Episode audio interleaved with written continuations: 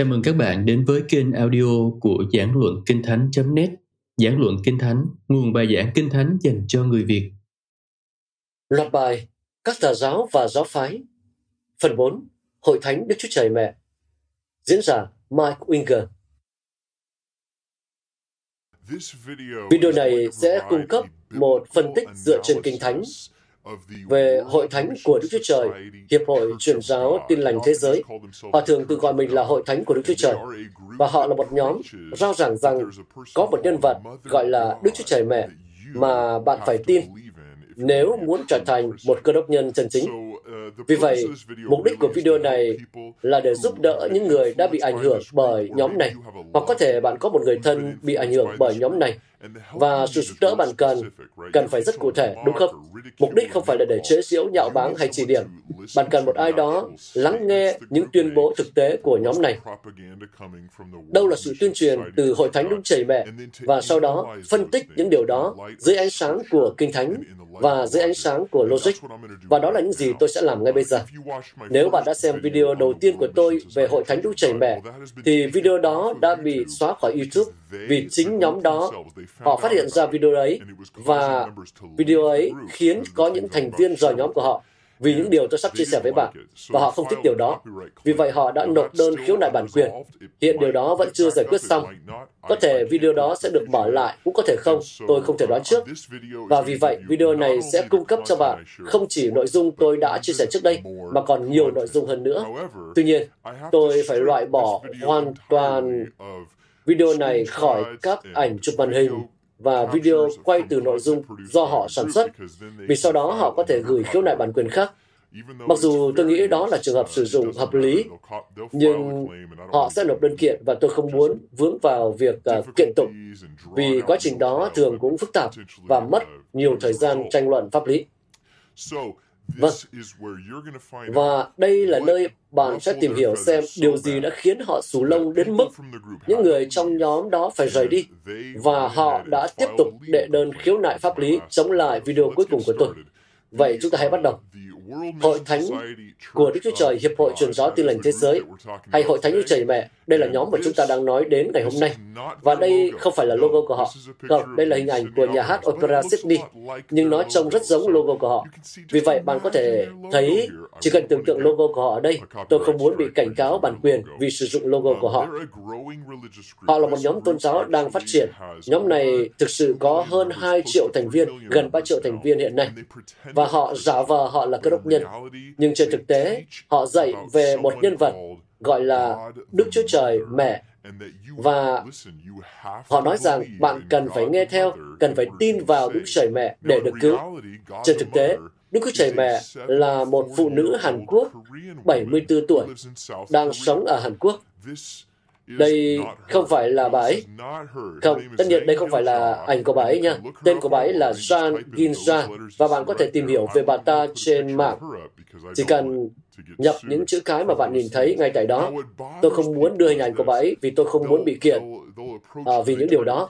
Bây giờ, điều khiến người ta bận tâm là họ sẽ tiếp cận nhắm mục tiêu vào các trường đại học và đặc biệt là nhắm mục tiêu vào những người Mỹ giàu có. Đó là nhóm mục tiêu của họ hiện nay.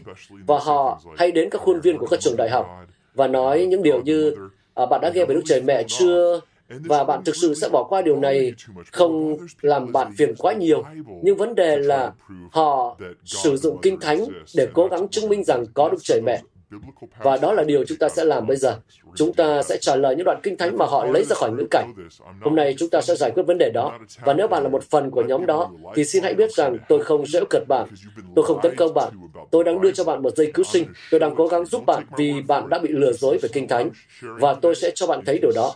Đừng cứ thế mà tin tôi, chỉ cần lắng nghe những gì tôi đang chia sẻ ngày hôm nay và xem xét những điều này. Hãy suy nghĩ kỹ và chính bạn sẽ thấy điều đó. Bạn sẽ thấy rõ những lời dối trá đó.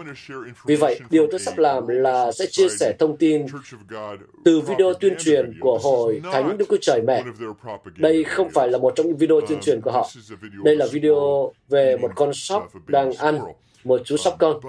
Nhưng vấn đề là tôi không thể cho bạn xem video của họ, nhưng tôi hứa với bạn rằng tôi đang trích dẫn chính xác và tôi sẽ bổ sung phần liên kết video của họ trong phần mô tả video ở dưới đây để bạn có thể truy cập theo liên kết đó. Tôi không thể đảm bảo rằng sau này họ sẽ không gỡ liên kết đó xuống để cho người ta khỏi nhấp vào liên kết của tôi vì dường như họ đã để mắt đến tôi. Nhưng tôi hứa với bạn rằng uh, trong video này tôi sẽ trình bày trung thực từ nội dung của họ từ một số tuyên bố cụ thể mà họ đưa ra trong video tuyên truyền của họ mà tôi có để đường link ở dưới. Họ nói rằng Hãy xem hai tuyên bố đầu tiên. Họ nói rằng, tôi trích này, trẻ em chỉ có thể có sự sống nếu như có mẹ, bởi vì chính mẹ là người sinh trẻ em ra. Vâng, tôi đồng ý với điều đó. Sau đó, tuyên bố hai, sự tồn tại của một người cha tự nhiên chỉ ra rằng có những đứa trẻ. Chúng ta thường đồng ý với nhau rằng con cái chỉ có sự sống nếu có mẹ, bởi vì mẹ là người sinh ra con. Đây là tuyên bố mà họ đưa ra. Và đây là cách để họ khiến bạn bắt đầu nghĩ rằng có Đức Trời Mẹ. Có một vấn đề với tuyên bố này. Đây là những gì mà chúng ta gọi là lý luận bằng phép loại C. Giờ đây, để hiểu Kinh Thánh và để hiểu Đức Chúa Trời, và thành thật mà nói, để hiểu mọi thứ trong cuộc sống, bạn không thể chỉ sử dụng những lập luận theo phép loại suy. Hãy xem này, dùng phép loại suy để chứng minh điều gì đó là không tốt. Phép loại suy không tốt nếu dùng để chứng minh mọi thứ. Phép loại suy giúp giải thích mọi thứ rất tốt. Phép loại suy giúp làm cho mọi thứ trở nên rõ ràng. Chúng là những ví dụ để giải thích những gì tôi đang nói đến, nhưng phép loại suy không chứng minh mọi thứ. Vì vậy, các lập luận từ phép loại suy mà họ đang dùng khá nhiều lập luận từ phép loại suy. Đây, đây là vấn đề lớn nhất của họ. Những phép loại suy không chứng minh bất cứ điều gì cả. Tôi phát hiện ra điều đó khi đề cập về phái mặc môn nhân chứng va và trong bài này nữa. Tôi thấy các giáo sư giả rất thích phép loại suy. Họ thích cố gắng bác bỏ giáo lý ba ngôi dựa trên phép loại suy hơn là chỉ dựa vào văn bản kinh thánh. Vì vậy, đây là một vài câu hỏi nếu suy luận của họ là đúng. Nếu như phải có Chúa Trời mẹ vì có con cái, có nghĩa là phải có cha và mẹ, và chúng ta là con cái, vậy thì Đức Chúa Trời cũng phải có một người cha và cũng phải có một người mẹ. Nếu điều đó là đúng, nếu điều đó là hợp lý và logic, thì cũng hợp lý và logic khi cho rằng Đức Chúa Trời cũng phải có cha của Ngài, đúng không? Bởi vì mỗi một người cha lại cũng có một người cha, mỗi người mẹ lại có một người mẹ. Vì vậy, có phải có Đức Chúa Trời ông sao? Phải có Đức Chúa Trời bà nữa sao? Bạn có thấy đây là vấn đề không? Chúng ta không thể đưa ra một vị thần vào thần học cơ đốc dựa trên phép loại suy và không phải là sự dạy dỗ rõ ràng của Kinh Thánh. Đó là một điều rất nguy hiểm. Ý tôi là, nếu tôi sử dụng phép loại suy như thế, Tôi có thể làm theo cách này. Tôi có thể nói, nếu Đức Chúa Trời Cha đã tạo ra tôi và tôi là con của Ngài, tôi là con của Ngài, và con trai thì giống như cha của chúng về danh tính, của chúng. Vì vậy, điều đó có nghĩa là tôi cũng là Đức Chúa Trời. À, tôi cũng là Đức Chúa Trời. Nhưng điều đó cũng có nghĩa là Đức Chúa Trời cũng là con người. Vì vậy, Đức Chúa Trời phải là con người và tôi cũng phải là Đức Chúa Trời. Và điều này được gọi là dị giáo, phải không? Đây là dị giáo cấp cao, một sự dạy dỗ sai lạc nguy hiểm. Nhưng tất cả những gì tôi cần để viện đến một phép loại suy để bênh vực cho sự dạy dỗ sai lầm của mình. Vì vậy, hãy cẩn thận với các phép loại suy. Phép loại suy rất tốt để giải thích mọi thứ, nhưng chúng không chứng minh bất cứ điều gì cả. Nhưng có một vấn đề khác ở đây. Lý luận từ phép loại suy mà họ đang sử dụng không đúng nữa. Họ dùng loại suy không đúng. Kinh Thánh không nói rằng tất cả mọi người đều là con cái của Đức Chúa Trời, đúng không? Kinh Thánh không nói điều đó. Kinh Thánh nói rằng chúng ta trở thành con cái của Đức Chúa Trời. Chúng ta được nhận làm con nuôi. Đó là những gì chúng ta đọc trong Ephesos chương 1 câu 5. Ngài đã định trước cho chúng ta được trở thành con nuôi của Ngài bởi Đức Chúa Giêsu Jesus Christ theo ý tốt của Ngài. Chúng ta được nhận làm con nuôi. Bạn không nhận con đẻ của mình làm con nuôi, đúng không? Không, bạn nhận con nuôi làm con nuôi. Đó là vì chúng không phải là con đẻ của bạn. Do đó, sau khi bạn nhận con nuôi chúng và chúng trở thành con của bạn, chúng ta không bắt đầu như những người con của Đức Chúa Trời. Chúng ta là tạo vật của Ngài, không phải là những người con. Khi đến với Ngài qua Đấng Christ, chúng ta trở thành con cái của Ngài. Phía thứ nhất, chương 1 câu 23 cũng đề cập đến điều này. Trong đó nói rằng anh em đã được lại sinh chẳng phải bởi giống hay hư nát, nhưng bởi giống không hư nát là bởi lời hằng sống và bền vững của Đức Chúa Trời. Điều này bác bỏ phép loại suy của họ vì hai lý do. Một lần nữa, tôi cần một sự tái sinh để tôi có thể trở thành con của Ngài. Nhưng ngay cả sự sinh ra của tôi, sự sinh ra để tôi được đưa vào trong Đức Christ, điều đó cũng không đến từ một người mẹ. Điều đó đến qua lời của Đức Chúa Trời. Tôi được sinh ra bởi lời của Đức Chúa Trời. Tôi nghe lời Đức Chúa Trời. Tôi đón nhận lời ấy và sau đó tôi được tái sinh. Và do đó phép loại suy của họ đã hoàn toàn bị phá vỡ. Đây là một câu cụ thể khác để bác bỏ điều này và giải thích điều này cho bạn rõ hơn một chút. Tại sao chúng ta không nên sử dụng những phép loại suy ranh mãnh để đưa ra một thần học mới? Colosse chương 2, câu 8 và câu 9 nói, Hãy giữ chừng, kẻo có ai lấy triết học và lời hư không, theo lời truyền khẩu của loài người, sơ học của thế gian, không theo đấng Christ, mà bắt anh em phục chăng. Và như vậy, lời khuyên ở đây trong sách Colosse là chúng ta không được để cho người ta dùng những phép loại suy về cách thế giới vận hành để cho rằng Đức Chúa Trời cũng phải thế này hay thế kia, đúng không? Những sơ học của thế gian, rằng nếu thế gian là thế này, thì Chúa phải thế kia. Còn bây giờ chúng ta hãy cùng đề cập đến một điểm khác, điểm số 3 từ video của họ. Đây không phải là video của họ, đây là video của con khỉ ăn bánh mì mà tôi đã sử dụng. Tôi được cấp bản quyền để sử dụng video này. Trong video của họ có nói rằng Đấng Christ đã chỉ cho chúng ta cầu nguyện với cha của chúng ta trên trời, bởi vì là con cái của Đức Trời. Chúng ta cũng có Đức Trời là mẹ của chúng ta. Chúng ta có Đức Trời là mẹ của chúng ta. Đây là câu họ sử dụng để hỗ trợ cho thần học này. Họ đưa một vị thần mới vào cơ đốc giáo bằng cách sử dụng uh, câu kinh thánh này, Matthew chương 6 câu 9, hãy cầu nguyện như thế này, lạy cha chúng con ở trên trời, danh cha được tôn thánh. Lạy cha chúng con ở trên trời, danh cha được tôn thánh. Theo suy luận của họ ở đây, Chúa Giêsu nói khi bạn cầu nguyện, bạn sẽ cầu nguyện với cha. Do đó, cũng phải có mẹ nữa, phải có Đức Trời mẹ nữa. Điều đó nghe có hợp lý không? Điều đó nghe có hợp lý không? Giống như giả sử bạn đang ở nhà và bạn đang sống với bố mẹ của bạn. Bố và mẹ đều sống ở đó và bạn nhận được một cuộc điện thoại và bạn trả lời điện thoại và đó là sếp của bố bạn. Và ông ấy nói rằng hãy nói với bố rằng ngày hôm nay phải đi làm, có việc khẩn cấp. Và bạn cúp điện thoại và nói, mẹ ơi, mẹ phải đi làm bây giờ. Như thế thật không hợp lý đúng không? Bởi vì bạn không thể chuyển từ điều này sang điều kia.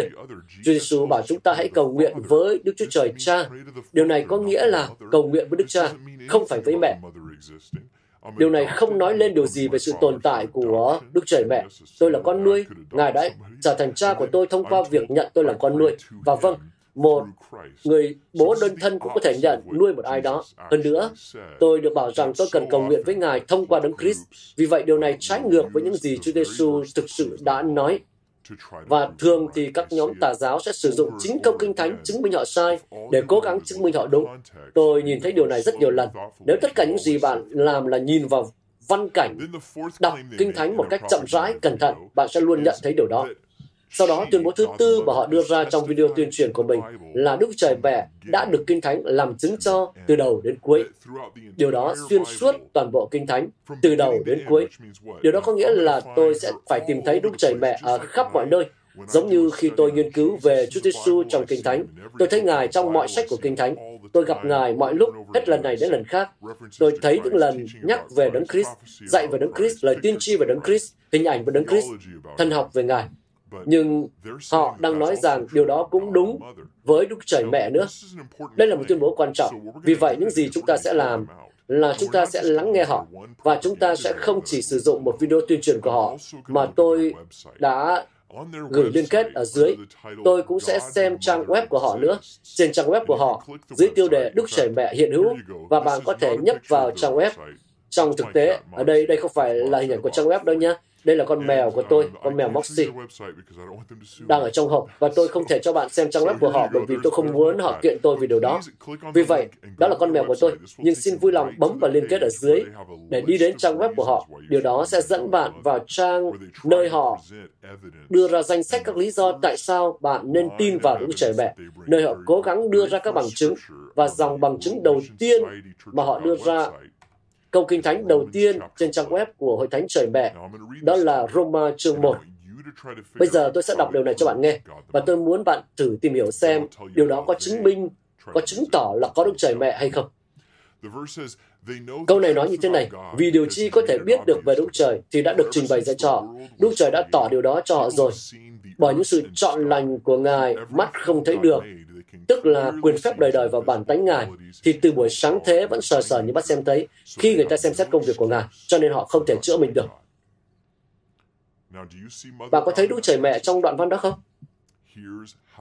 Và đây là cách để họ đưa Đức Trời Mẹ nhập lậu vào Roma chương 1. Đây là những gì họ nói từ trang web của họ. Đức Trời đã tạo ra tất cả các sinh vật sống, mặc dù có nhiều loài khác nhau, với môi trường sống và đặc điểm khác nhau, nhưng tất cả đều có một điểm chung. Tất cả đều nhận được sự sống từ người mẹ. Và đây là ý muốn của Đức Trời để cho sự sống tồn tại. Họ không bao giờ thực sự giải thích đầy đủ điều này, đúng không? Đây không phải là lỗi của tôi, mà bởi vì họ đã không giải thích điều đó. Xin vui lòng đến với trang web của họ và tự bạn hãy tìm hiểu xem. Nhưng họ trích dẫn sách Roma nói rằng mọi người đều biết Đức Trời tồn tại bởi vì họ có thể thấy qua sự sáng tạo của Ngài rằng Đức Trời tồn tại và họ nói, bây giờ chúng ta hãy lấy điều này và biến nó thành một lập luận từ phép loại suy giống như lúc đầu. Cũng là một lập luận tồi tệ từ phép loại suy. Và họ nói, này, Đức Trời tạo ra động vật, động vật thì ra từ một người mẹ và một người cha và do đó phải có Đức Trời Mẹ nữa. Nói thế không hợp lý gì cả. Đây là logic khủng khiếp, đó cũng là một lập luận tồi tệ từ phép loại suy. Và đó cũng là một cách sử dụng kinh thánh thật sai lầm. Hãy để tôi chỉ ra rằng Thư Roma chương 1 không thể bóp méo để có thể có nghĩa như vậy theo bất kỳ cách thức hợp lý nào. Như vậy, ở đây nói rằng con người biết sự thật về Đức Chúa Trời. Chúng ta đang xem lại câu kinh thánh này. Vì Ngài, Ngài ở đây là đại từ giống đực. Ngài đã tỏ điều đó rõ ràng cho trọ. Bởi những sự chọn lành của Ngài mắt không thấy được, tức là quyền phép đời đời và bản tính Ngài, thì từ buổi sáng thế vẫn sờ sờ như mắt xem thấy khi người ta xem xét công việc của Ngài cho nên họ không thể chữa mình được.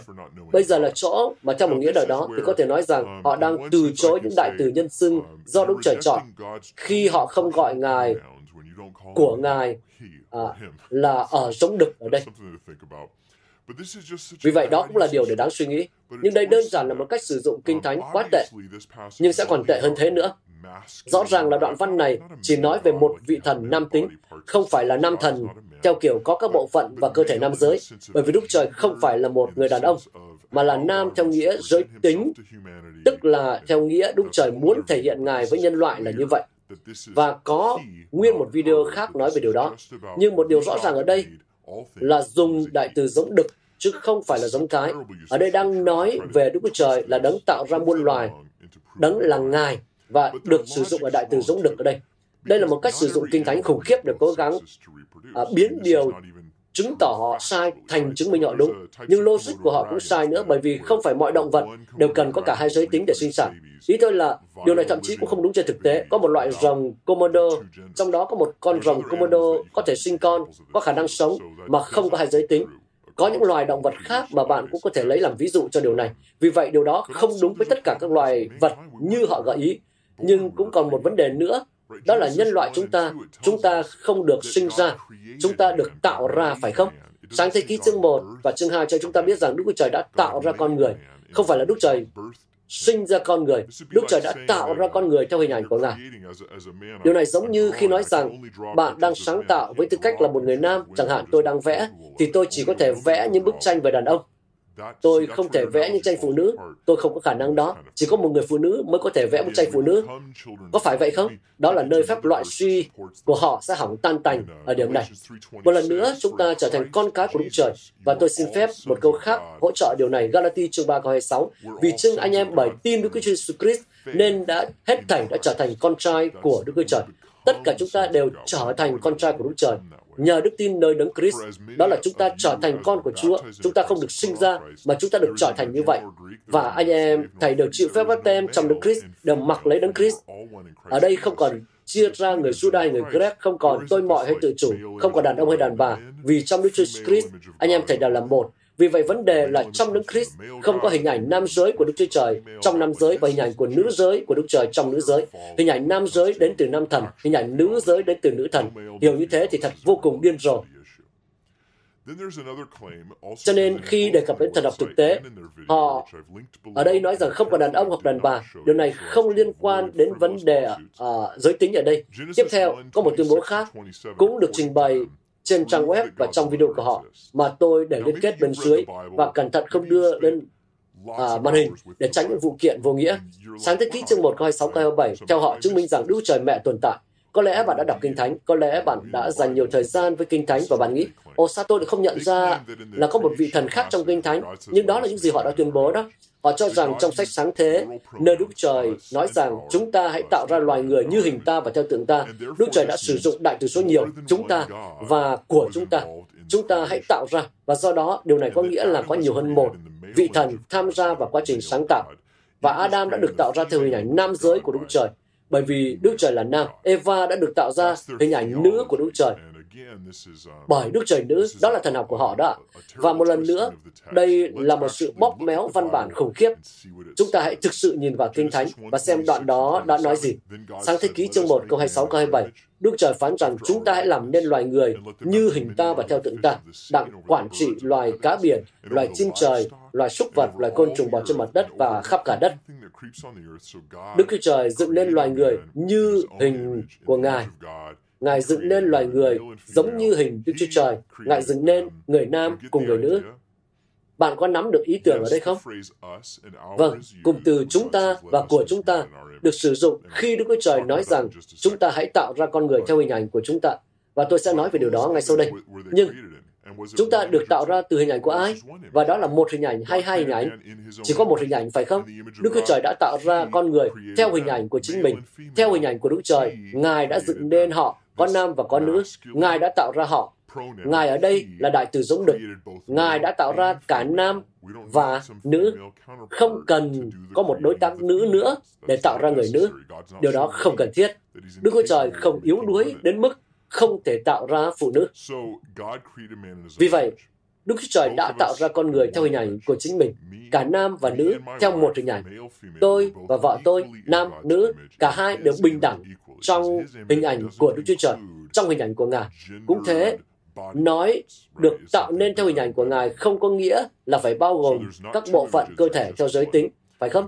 Được tạo nên theo hình ảnh của Ngài là một cái gì đó lớn hơn và tốt hơn thế. Vì vậy, không có hai hình ảnh, chỉ có một thôi. Và chúng ta là số nhiều, đúng, nhưng hình ảnh lại là số ít. Vậy chúng ta là ai? Vâng, tại sao lại nói rằng chúng ta hãy tạo ra loài người theo hình ảnh của chúng ta? Đây có phải là có nhiều vị thần đang sáng tạo không? Không phải vậy. Trên thực tế, sáng thế ký chương 1 câu 31 hỗ trợ điều này. Câu đó nói rằng Đức Chúa Trời đã xem mọi thứ Ngài đã tạo ra và thấy rất là tốt lành. Có buổi chiều và buổi mai, ấy là ngày thứ sáu. Vì vậy, chỉ có một Đức Chúa Trời. Tại sao Ngài đề cập về bản thân ở số nhiều? Vâng, có một vài phương án khác nhau mà các nhà thần học đã đưa ra trong những năm qua.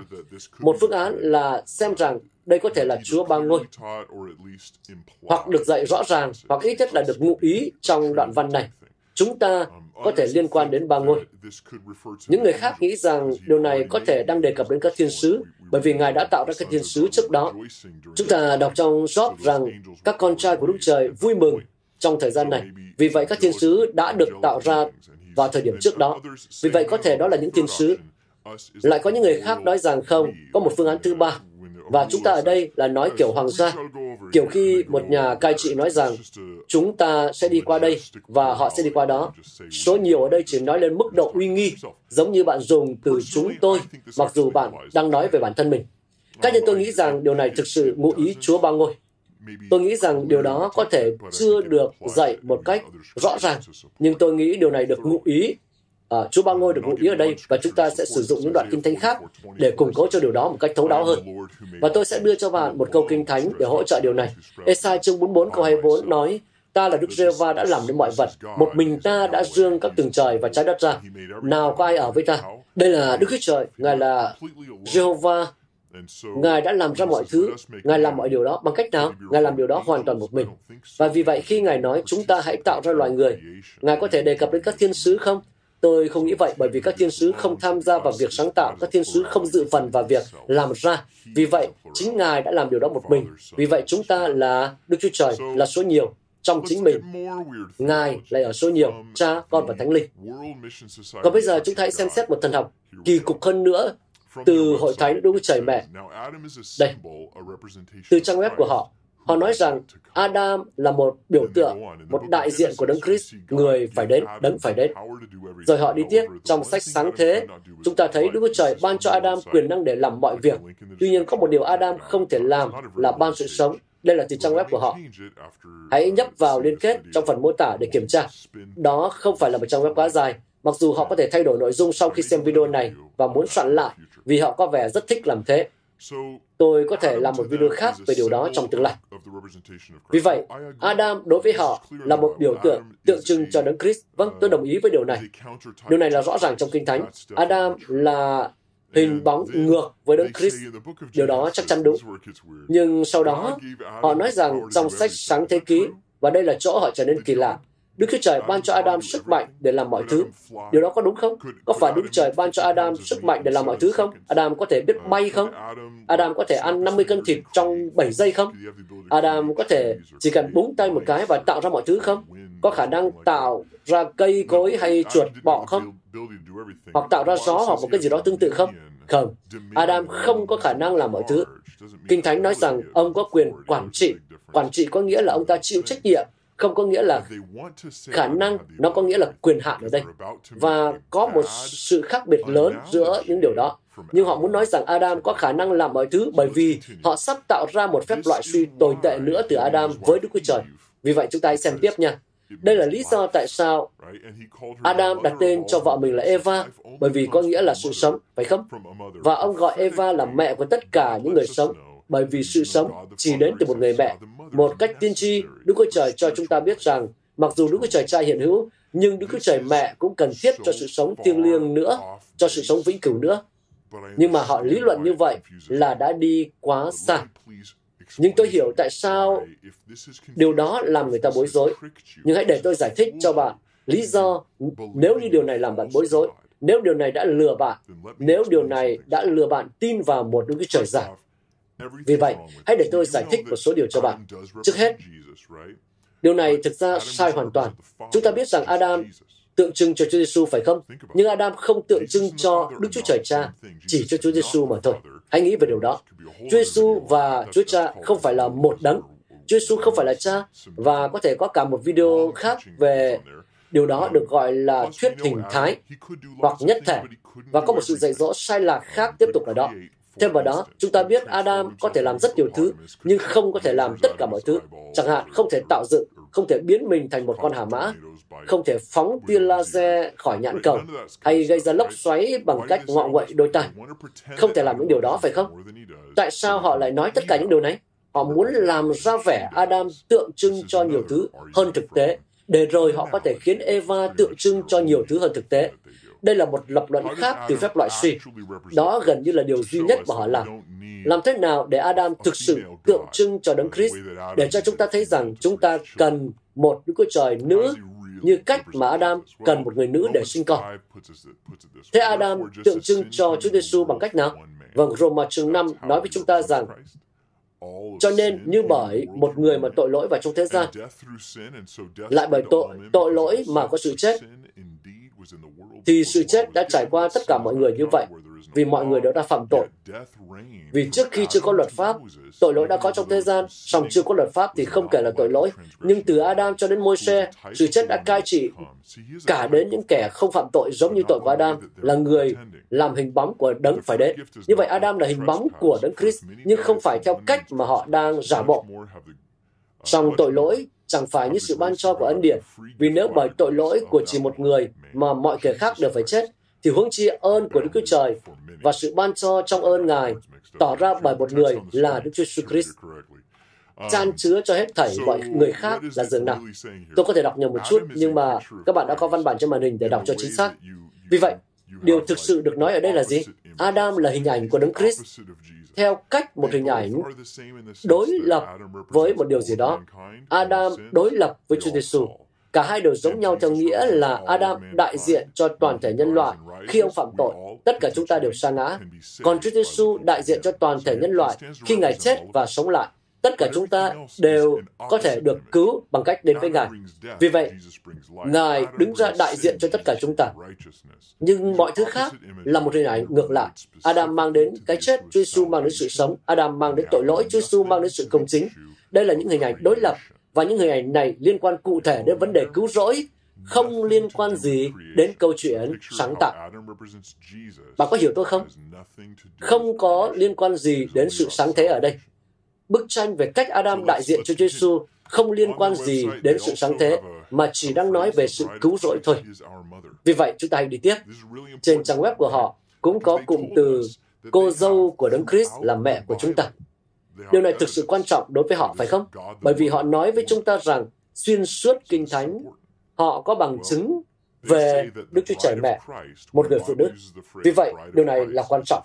Vâng, họ nói rằng cô dâu của Đức Christ, khi Kinh Thánh sử dụng cụm từ cô dâu của Đức Christ là đang ám chỉ Đức Trời mẹ hoặc Đức Chúa Trời, một người mẹ.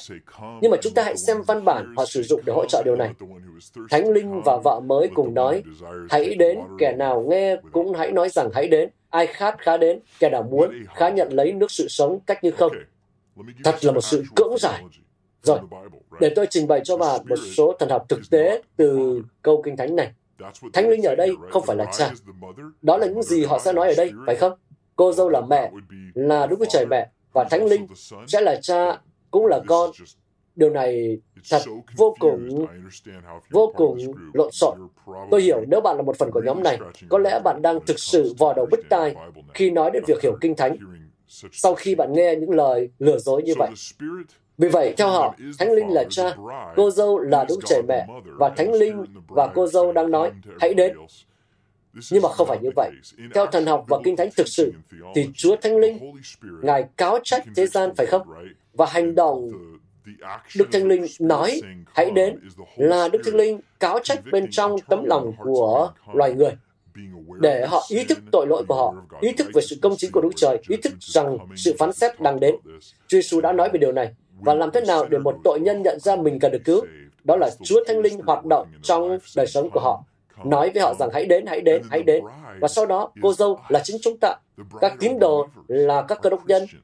Và tôi có thể chứng minh điều này với bạn từ Kinh Thánh mà không có một chút nghi ngờ nào. Cô dâu là các tín đồ. Và chúng ta nói, hãy đến bằng cách nào? Chúng ta giao giảng phúc âm. Chúng ta đi vào thế giới và chúng ta nói với mọi người, hãy đến với Chúa Giêsu, hãy đến để được cứu, hãy đến để được tha thứ tội lỗi của bạn. Hãy đến để được rửa sạch mọi tội mà bạn đã phạm. Và vì vậy, chúng ta cũng nói rằng hãy ăn năn, hãy đến và tin. Hãy ăn năn và tin. Nhưng họ nói không, không, không, không. Họ nói, chúng ta là thân thể của Đức Christ. Chúng ta không phải là cô dâu của Đức Christ. Và vì chúng ta là thân thể của Ngài, chúng ta không thể là cô dâu của Ngài. Lại là một lập luận khác từ phép loại suy. Trên thực tế, chúng ta vừa là thân thể của Đức Christ, vừa là cô dâu. Đây chỉ là những phép loại suy khác nhau để truyền đạt những điều khác nhau. Vì vậy, hãy nhìn vào Kinh Thánh thực sự, xem những gì thực sự được nói ở đây. Đầu tiên, hãy để tôi nói điều này. Trước khi tôi đi tiếp, tôi không thể bỏ qua chuyện này. Điều này quá quan trọng.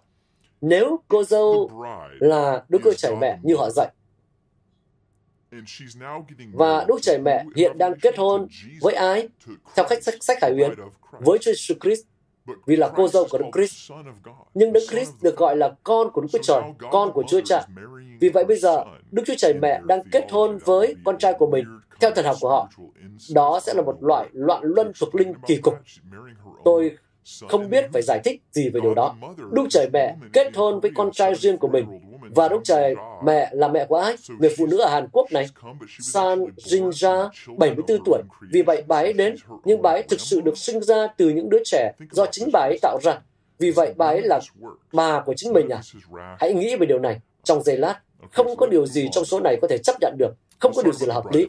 Nhưng thôi chúng ta hãy đi tiếp. Hãy nói về cô dâu của Đấng Christ. Ai là cô dâu của Đấng Christ? Theo Kinh Thánh, Corinto nhì chương 11 câu 2, Phaolô viết cho người Corinto, vì về anh em, tôi rất xuất sắng như sự xuất sắng của Đức Chúa Trời, bởi tôi đã gả anh em cho một chồng mà thôi, dâng anh em như người trinh nữ tinh sạch cho Đức Christ. Chúng ta là cô dâu. Chúng ta là cô dâu của Đức Christ. Ngài là chồng tương lai của chúng ta. Chúng ta được kết hôn với Ngài. Vâng, đó là một phép loại suy. Vâng, đúng vậy, nhưng đó là một phép loại suy trong Kinh Thánh. Chúng ta không bịa chuyện. Trong Ephesos chương 5 câu 22, Phaolô liên hệ hôn nhân của loài người với ý tưởng về việc chúng ta là cô dâu của Đức Christ. Tại sao? Hỡi người làm vợ hãy thuận phục chồng như thuận phục Chúa, vì chồng là đầu vợ, cũng như Đấng Christ là đầu của hội thánh. Hội thánh là thân thể Ngài, và chính Ngài là cứu chúa của hội thánh. Bạn thấy cả hai phép loại suy, hội thánh và thân thể của Ngài tại đây, câu 23. Trong Ephesos chương 5, cả hai phép loại suy đều đúng. Bạn không thể đặt cái này chống lại cái kia. ấy vậy, như hội thánh phục dưới đấng Christ, thì đàn bà cũng phải phục dưới quyền của chồng mình trong mọi sự. Hỡi người làm chồng, hãy yêu vợ mình như đấng Christ đã yêu hội thánh, phó chính mình vì hội thánh. Hỡi những người chồng, hỡi những người vợ, đấng Christ, hội thánh, các bạn có thấy sự song song mà Kinh Thánh đang vẽ ra? Và điều đó tiếp tục. Hãy để tôi đọc thêm một chút nữa trước khi thống nhất lại. Vậy nên người đàn ông phải lìa cha mẹ mà dính dính với vợ mình, hai người cùng trở nên một thịt. Sự mầu nhiệm ấy là lớn. Tôi nói về Đấng Christ và hội thánh vậy. Sự mầu nhiệm nào? Sự mầu nhiệm về cách vợ chồng đến với nhau trong sự hiệp nhất của họ. Và đó là một điều tuyệt vời, đẹp đẽ, được gọi là hôn nhân. Điều đó thực sự là về cái gì? Cũng là về đấng Christ trong hội thánh, đấng Christ trong hội thánh, đấng Christ trong hội thánh, không phải là đúc chày mẹ. Thật là một sự trà đạp kinh thánh, thật là một sự cướp bóc cơ đốc giáo. Đây không phải là cơ đốc giáo, đây là cái mà chúng ta gọi là một tà giáo, và vì một lý do rất chính đáng. Và vì vậy, Bây giờ chúng ta hãy đánh giá lại lời tuyên bố mà họ đã đưa ra, rằng từ đầu đến cuối, Kinh Thánh dạy về Đức Trời Mẹ. Chúng ta có thấy câu nào dạy về Đức Trời Mẹ không? Không có một câu nào cả. Nhưng có một câu khác được họ sử dụng, một vài câu khác được họ sử dụng. Tôi muốn đề cập rất nhanh. Và rồi tôi sẽ nói với bạn sau ít phút nữa những gì Kinh Thánh thực sự dạy về Đức Trời Mẹ. Bởi vì có một câu bạn cần biết. Galati chương 4 câu 26 nói, Nhưng thành Jerusalem ở trên cao là tự do, và ấy là mẹ của chúng ta. Và sau đó họ kết hợp với Khải huyền chương 21 câu 9 câu 10. Một vị trong bảy thiên sứ đã cầm bảy bát, đựng đầy bảy tai nạn cuối cùng. Đến gần tôi bảo rằng hãy đến, ta sẽ chỉ cho ngươi thấy vợ mới cưới là vợ trên con rồi tôi được Thánh Linh cảm động, thiên sứ đó đưa tôi đến một hòn núi lớn và cao và chỉ cho tôi thấy thành thánh là Jerusalem từ trên trời ở nơi Đức Trời mà xuống. Vì vậy nhóm Đức Trời mẹ nói rằng Jerusalem này, Jerusalem ở trên trời đó là mẹ của chúng ta. Và sau đó chúng ta thấy Jerusalem xuống từ những đám mây. Và cô ấy là ai? Là cô dâu. Và sau đó là Đức Trời mẹ. Nhưng thành đó chưa bao giờ được gọi là Đức Trời. Không bao giờ Jerusalem lại được gọi là Ông Trời. Không. Và điều đó hoàn toàn đi ngược lại Kinh Thánh, chống lại quan điểm độc thần mà Kinh Thánh dạy, chống lại việc một mình Đức Chúa Trời đã sáng tạo ra muôn loài, tạo ra người nam và người nữ theo một hình ảnh. Tất cả những thứ này mà họ lý luận đều sai cả. Nhưng đâu là vấn đề ở đây? Trong Galati chương 4 câu 26 và trong Khải Huyền chương 21, chúng ta đang nói chuyện từ hai khung thời gian khác nhau. Galati đang nói về bây giờ, ngay bây giờ, Jerusalem ở trên cao tượng trưng cho thiên đàng. Khi tôi sẽ ở với Chúa mãi mãi, đó là Jerusalem từ trên cao, miền đất hứa của tôi, ở trên cao. Đó là thiên đàng. Jerusalem ấy là mẹ của chúng ta. Vì vậy điều này giống như đang nói về quyền công dân. Điều này giống như nói khi tôi đến từ Nga, tôi nói Nga là quê hương của tôi. Tôi không đến từ Nga, nhưng nếu tôi đến từ Nga thì nước Nga là quê hương của tôi, giống như là mẹ của tôi theo nghĩa đó. Còn Khải Huyền lại nói về phía trước hàng ngàn năm. Khi chúng ta đang ở thời điểm trong Khải Huyền chương 21, nơi Đức Chúa Trời tái tạo trời và đất, và Ngài đưa trời xuống đất và ở trên đất với loài người. Hãy đọc Khải Huyền, vài chương cuối cùng, bạn có thể tự đọc thấy điều này. Và bây giờ, nơi ở của Đức Chúa Trời là với con người. Vì vậy, Jerusalem này, điểm đến tương lai này, thiên đàng hiện là điểm đến hiện tại. Vậy tôi đang ở đâu? Cô dâu của Đức Christ, vợ của chuyên con, đang ở đâu? Chúng ta đang ở thành phố mà chúng ta đang chờ đến vào lúc này. Và vì vậy, chúng ta có hai khung thời gian khác nhau, phải không? Và Galati chương 4, đó là quê hương của tôi, nơi tôi sẽ đến vào một ngày nào đó. Quyền công dân của tôi là trên trời. Điều đó được nói trong Kinh Thánh. Còn trong Khải Huyền chương 21, đó là nơi ở hiện tại của tôi và mọi người được gọi bằng tên của thành phố, giống như tôi đã gọi họ là Jerusalem mới, giống như tôi sẽ nói, này, Philadelphia, nếu xung quanh tôi là một nhóm người đến từ Philadelphia, tôi có thể gọi họ bằng tên thành phố của họ. Đó không phải là Đức Trời Mẹ, đó đã luôn là cô dâu của Đấng Christ, đã luôn là như vậy. Vì vậy, có một tuyên bố rất thú vị khác trên trang web của họ. Tôi vẫn chưa nói hết nha. Tôi muốn đề cập đến mọi tuyên bố chính mà họ đưa ra khi họ cố gắng chứng minh để đưa vị thần giả dối này vào tâm trí của những người cả tin và thường là ít biết kinh thánh. Nhân tiền, à, đây cũng là một lời cảnh báo Hãy chịu khó học Kinh Thánh, nếu không bạn rất dễ bị lung lay và dễ bị lừa. Vâng, và tiếp theo, họ nói trên trang web của họ rằng Đức Chúa Trời ban cho chúng ta sự sống đời đời đã hứa chỉ sau khi chúng ta biết và tin vào Đức Chúa Trời Mẹ.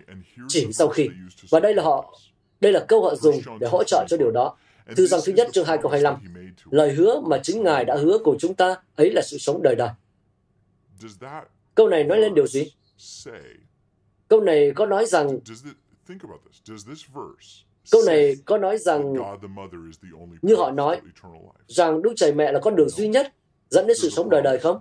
Không, có một lời hứa, có một đấng đã hứa điều đó. và chúng ta nhận được sự sống đời đời. Bạn hãy đọc thư răng 1 và bạn sẽ thấy rõ ràng rằng chính đức tin nơi Chúa Giêsu đã giúp chúng ta nhận được điều này. Sự sống đời đời không có liên quan gì đến Đức Chúa Trời Mẹ. Thật là một sự điên rồ. Bây giờ tôi xin tặng bạn một câu kinh thánh khác để bạn biết rằng không phải mẹ mới có thể ban cho bạn sự sống đời đời. Răng chương 17 câu 3. Và sự sống đời đời là nhìn biết cha, tức là Đức Chúa Trời có một và thật, cùng Jesus Christ là đấng cha đã sai đến. Ngài ở đây là Đức Chúa Trời có một và thật, đó là cha. Nếu bạn thực sự đọc răng chương 17, Chúa Giêsu đang nói chuyện với Chúa Cha.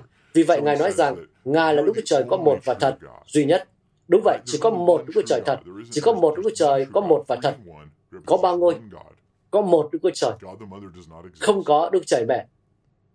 Và ai ban cho chúng ta sự sống đời đời khi chúng ta nhận biết đấng ấy? Đó không phải là Đức Trời Mẹ như những gì họ tuyên bố ở trên. Ở đây chỉ nói rằng nhận biết Đức Chúa Trời Cha và Chúa Giêsu Christ là đấng Ngài đã sai đến. Đó là sự sống đời đời. Có đúng vậy không?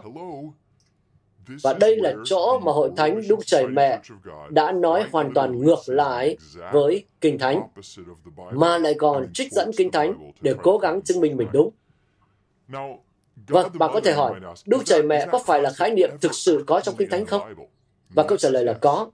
Điều đó thực sự có trong Kinh Thánh, trong Jeremy chương 7. Ở đây trong câu 18, câu 19, và điều được nói tới không tốt một chút nào.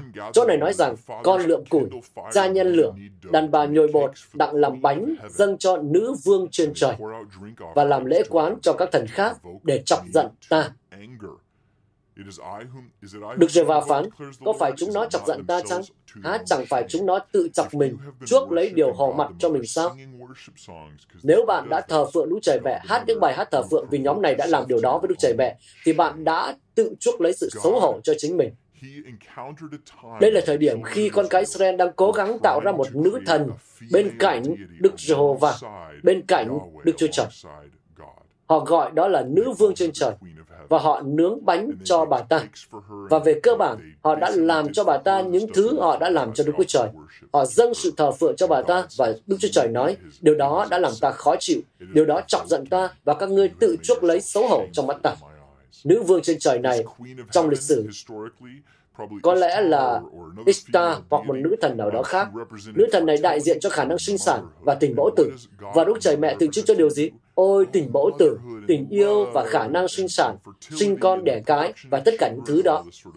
Đây không gì khác hơn là ngoại giáo cổ đại đã đang ngóc đầu trở lại để bước vào và khiến những người không biết kinh thánh, không nghi ngờ, bị lôi kéo vào những lời dối trá. Và sau đó đến thăm họ ở Hàn Quốc và cho họ rất nhiều tiền và tất cả những thứ tương tự. Đây là một nhóm tà giáo rất rất méo mó, sai lạc và đáng sợ.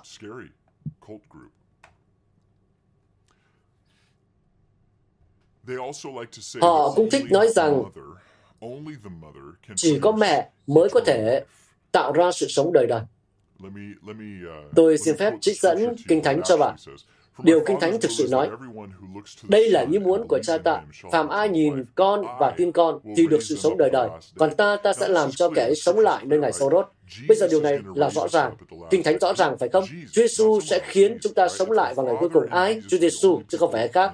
Đó là Chúa Cha và Chúa Giêsu là đấng duy nhất theo quan điểm trong đoạn văn này. Nhưng họ nói gì về điều này? Hãy nghe này. Đây là những gì mà trang web của họ nói. Tuy nhiên, tại sao Ngài trì hoãn việc ban sự sống đời đời cho đến ngày cuối cùng này bằng lời hứa về sự sống đời đời vào ngày sau rốt? Chúa Giêsu đang cho chúng ta biết rằng có Đức Trời Mẹ đương và Đức Trời Mẹ là đấng ban sự sống thiêng liêng sẽ xuất hiện vào thời đại của chúng ta. Họ dạy như vậy đó. Cái gì? Hãy đọc lại điều này một lần nữa. Bạn thấy Đức Trời Mẹ ở đâu? Đấng ban sự sống thiêng liêng và bà ấy sẽ xuất hiện vào một lúc nào đó trong tương lai. Rồi để tôi đọc lại này. Đây là ý muốn của cha ta. Phàm ai nhìn con và tin con thì được sự sống đời đời. Bạn phải nhìn vào Chúa Giêsu, phải tin cậy nơi Ngài, vào Chúa Giêsu và Ngài, Chúa Giêsu sẽ khiến những người đó sống lại vào ngày cuối cùng. Như vậy đó. Như vậy đó thôi. Đó là tất cả những gì à, đoạn kinh thánh này nói. Vậy tại sao họ nói điều này về đoạn này? Tôi sẽ đưa ra bốn vấn đề với cách giải nghĩa của họ. Trước hết, sự sống mà Chúa Giêsu ban cho là ngay lập tức. Ngài nói, ngươi tin vào ta và ngươi có sự sống. Điều đó sẽ xảy ra. Ngay bây giờ bạn đã có sự sống đời đời rồi. Trên thực tế, điều đó thậm chí còn có trong tiếng Hy Lạp. Đó là ý nghĩa của từ này họ sẽ có sự sống đời đời trong hiện tại. Đó không phải là một điều trong tương lai. Bạn đã có sự sống đời đời ngay lúc bạn tin vào Đấng Christ và sự sống đó đến ngay lập tức. Sự sống lại, bạn được cất lên trong ngày sau rốt, đó là việc của tương lai. Vì vậy tôi đã có sự sống đời đời và trong tương lai tôi sẽ được phục sinh trong một thân thể vĩnh hiển. Đó là lời dạy của Kinh Thánh. Đơn giản như vậy. Thứ hai, Họ thích nói về những ngày cuối cùng khi giải thích những lời của Chúa Giêsu, nhưng Chúa Giêsu không nói những ngày cuối cùng. Ngài nói, ta sẽ làm cho kẻ ấy sống lại. Nơi ngày sau rốt không phải là nơi những ngày sau rốt. Có một sự kiện thôi, có một sự kiện phục sinh sẽ xảy đến trong tương lai. Đó là những gì đang được nói tới ở đây. Tuy nhiên họ còn đi xa hơn. Vậy nên còn có nhiều điều phải nói. Vấn đề thứ ba là sự trợ giúp của một người mẹ là không cần thiết. Kinh Thánh nói rằng Chúa Giêsu sẽ làm chúng ta sống lại trong ngày cuối cùng. Như vậy đó thôi. Chúa Giêsu chỉ mình Chúa Giêsu. Ta sẽ làm cho chúng sống lại. Chính ta, ta sẽ làm việc đó. Ngài không đợi một người mẹ, mẹ ơi, con cần mẹ giúp việc này. Nói như thế không đúng Kinh Thánh. Điều đó không đúng. Ngoài ra, còn nhiều vấn đề hơn nữa. Họ nói, Đức Chúa Trời mẹ là đấng ban sự sống tục linh. Và tất nhiên, đây là vấn đề thứ tư. Ai ban cho chúng ta sự sống thuộc linh theo Kinh Thánh? Có phải Đức Trời Mẹ không? Phải chăng cần một người mẹ như phép loại suy lùng củng của họ liên tục nói với chúng ta?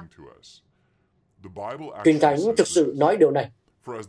Vì như cha làm sống lại kẻ chết và cho họ sự sống, con cũng ban sự sống cho người mà Ngài muốn. Không cần một người mẹ. Đức Cha và Đức Con và mối quan hệ cha con là sự liên hệ đến sự nhập thể của Đấng Christ, không phải là một dạng thần cha hay thần mẹ kỳ cục nào đó. Rồi, tôi nghĩ rằng tôi đã bác bỏ những điều đó, phải không? Ý tôi là mọi luật điểm, mọi diễn giải, mọi điều mà họ đưa ra đều hoàn toàn sai lầm. Đó thực sự là một lời dối trá. Đây là một tà giáo nguy hiểm và phi lý. Và đây là phần cuối cùng của tôi. Tôi muốn để bạn suy nghĩ về điều này. Đừng bỏ bê Kinh Thánh với bạn. Bạn thấy đó, bạn thậm chí không cần tôi nói với bạn rằng họ đã sai.